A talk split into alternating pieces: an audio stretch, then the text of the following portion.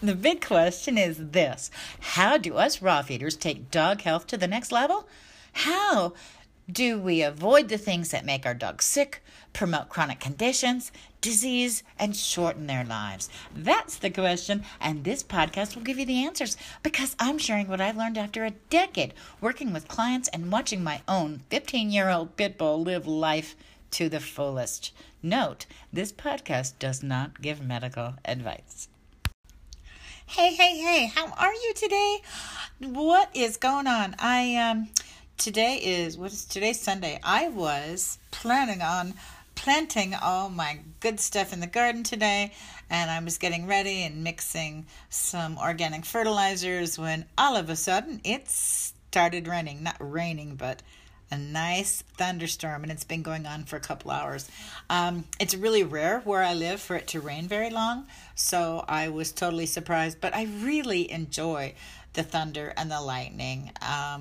Because I don't know, I just do. There's just something about it. Kind of makes you want to sit in front of a warm fire and read a book. But and what's funny too is that Lou is not afraid of thunder at all. Not at all. In fact, she came downstairs and decided she needed to go to the bathroom, and I'm like, "Really? Do you realize what's going on out there?" She just totally didn't care. So anyway, she went. I counted the thunder. They know the time between the thunder and the lightning to make sure that it wasn't too close. And then I let her out, and she did what she did and came back in. And of course, then she was covered in rain, and so she does this thing where she runs into the living room and starts wiping the top of her head, wheeling her head all over trying to dry it, and it's really cute.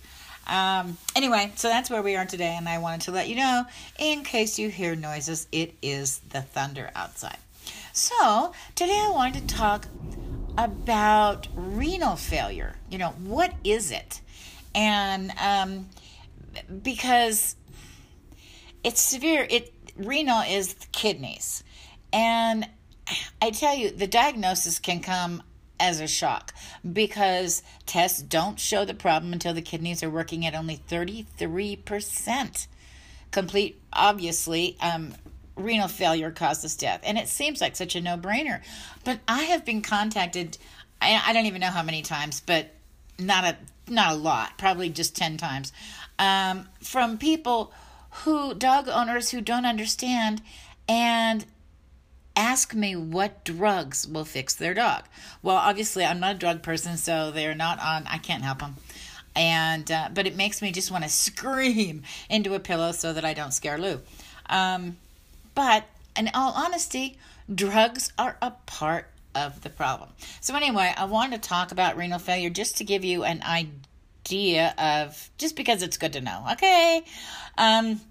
What was I going to say? First, I was going to tell you a little bit about what the kidneys do.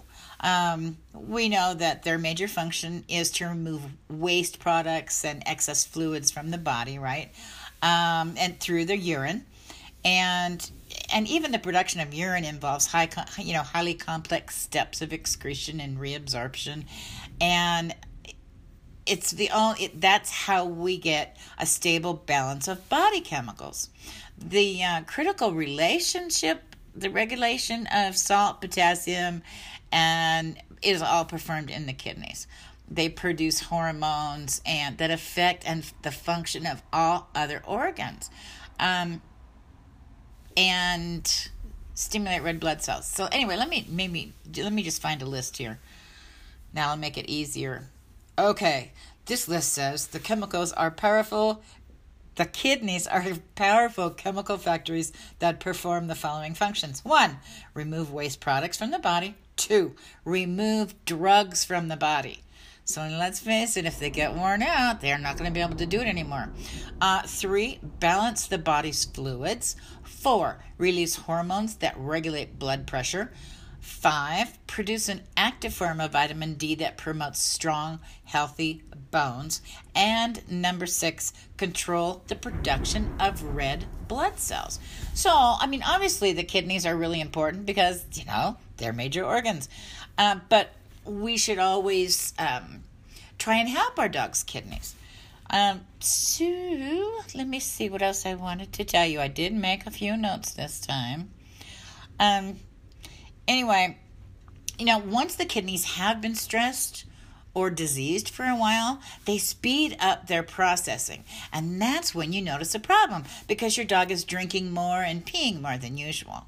What we don't know, at least I didn't, is that by speeding up the process, there's a large loss of more than just water. Needed vitamins, minerals, all that stuff is passed through the body, through the kidneys before it can be absorbed, because the body's trying to save itself. In fact, the loss of muscle mass, especially in the hind legs of your dog, is a warning signal. And also it's why I support Lou's kidneys with a special herbal combination, because I did notice, and I think I mentioned in another podcast, that by the time my dog Izzy was about 4 years old, 4 maybe 5, she couldn't even get in the, she was a golden retriever, she couldn't even get in the back of the car without a boost. Well, Lou's 15 and she doesn't need a boost. And I did also notice that as my dogs got older, that their hindquarters, I always used to call them their ham hocks, because I love squeezing those thighs. But anyway, that their hocks, the back of their thighs would get thinner as they got weaker. So the kidneys work their little bean-shaped selves so hard that they can be 66% deteriorated before there's signs of impending renal failure. Often that doesn't give us time to reverse the damage, because once they've been deteriorated 80 to 85%, they're going to die.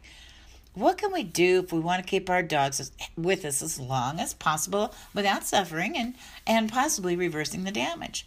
Lower the intake of toxins as much as possible. These are just no-brainers. These are all the things that I promote, that I believe in, that I do for my dog. Okay, so lower the intake of toxins. Feed foods more apt to be broken down by the body in its weakened condition, and give supplements to support and improve kidney function. You'll probably need something for liver function too, since they work closely together, but I can always help you with that. So anyway, what is the toxic overload that promotes kidney disease? Commercial dog food.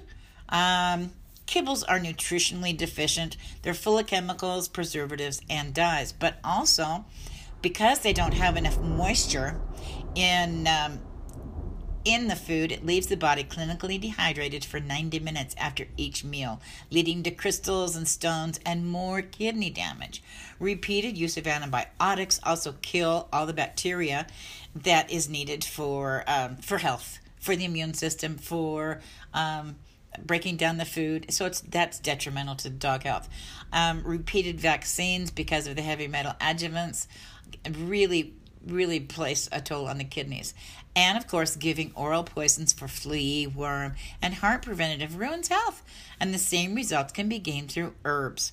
So, it's basically, it's the common,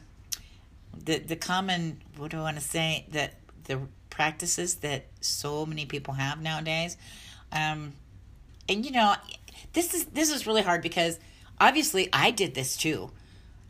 There was a point I did all this, and then I started questioning it, because it just didn't make sense. It was like, the more I gave my dog, the more garbage I gave him, the more I had to give him.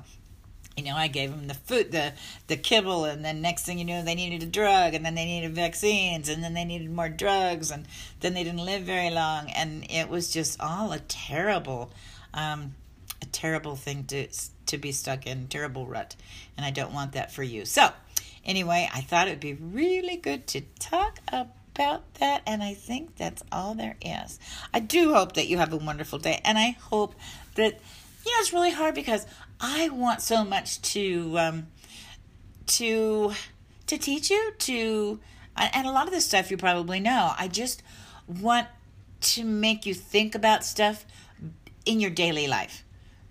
Should my dog have this? Should my dog have... Which would be a better choice for her or for him? Because we can do this. It took me a long time, but come on. Lou's 15, and I am just so excited that she hasn't gone through any of the stuff that my previous dogs did. So, all right, that's it. I'm out of here. I adore you guys. I'll talk to you soon. Bye.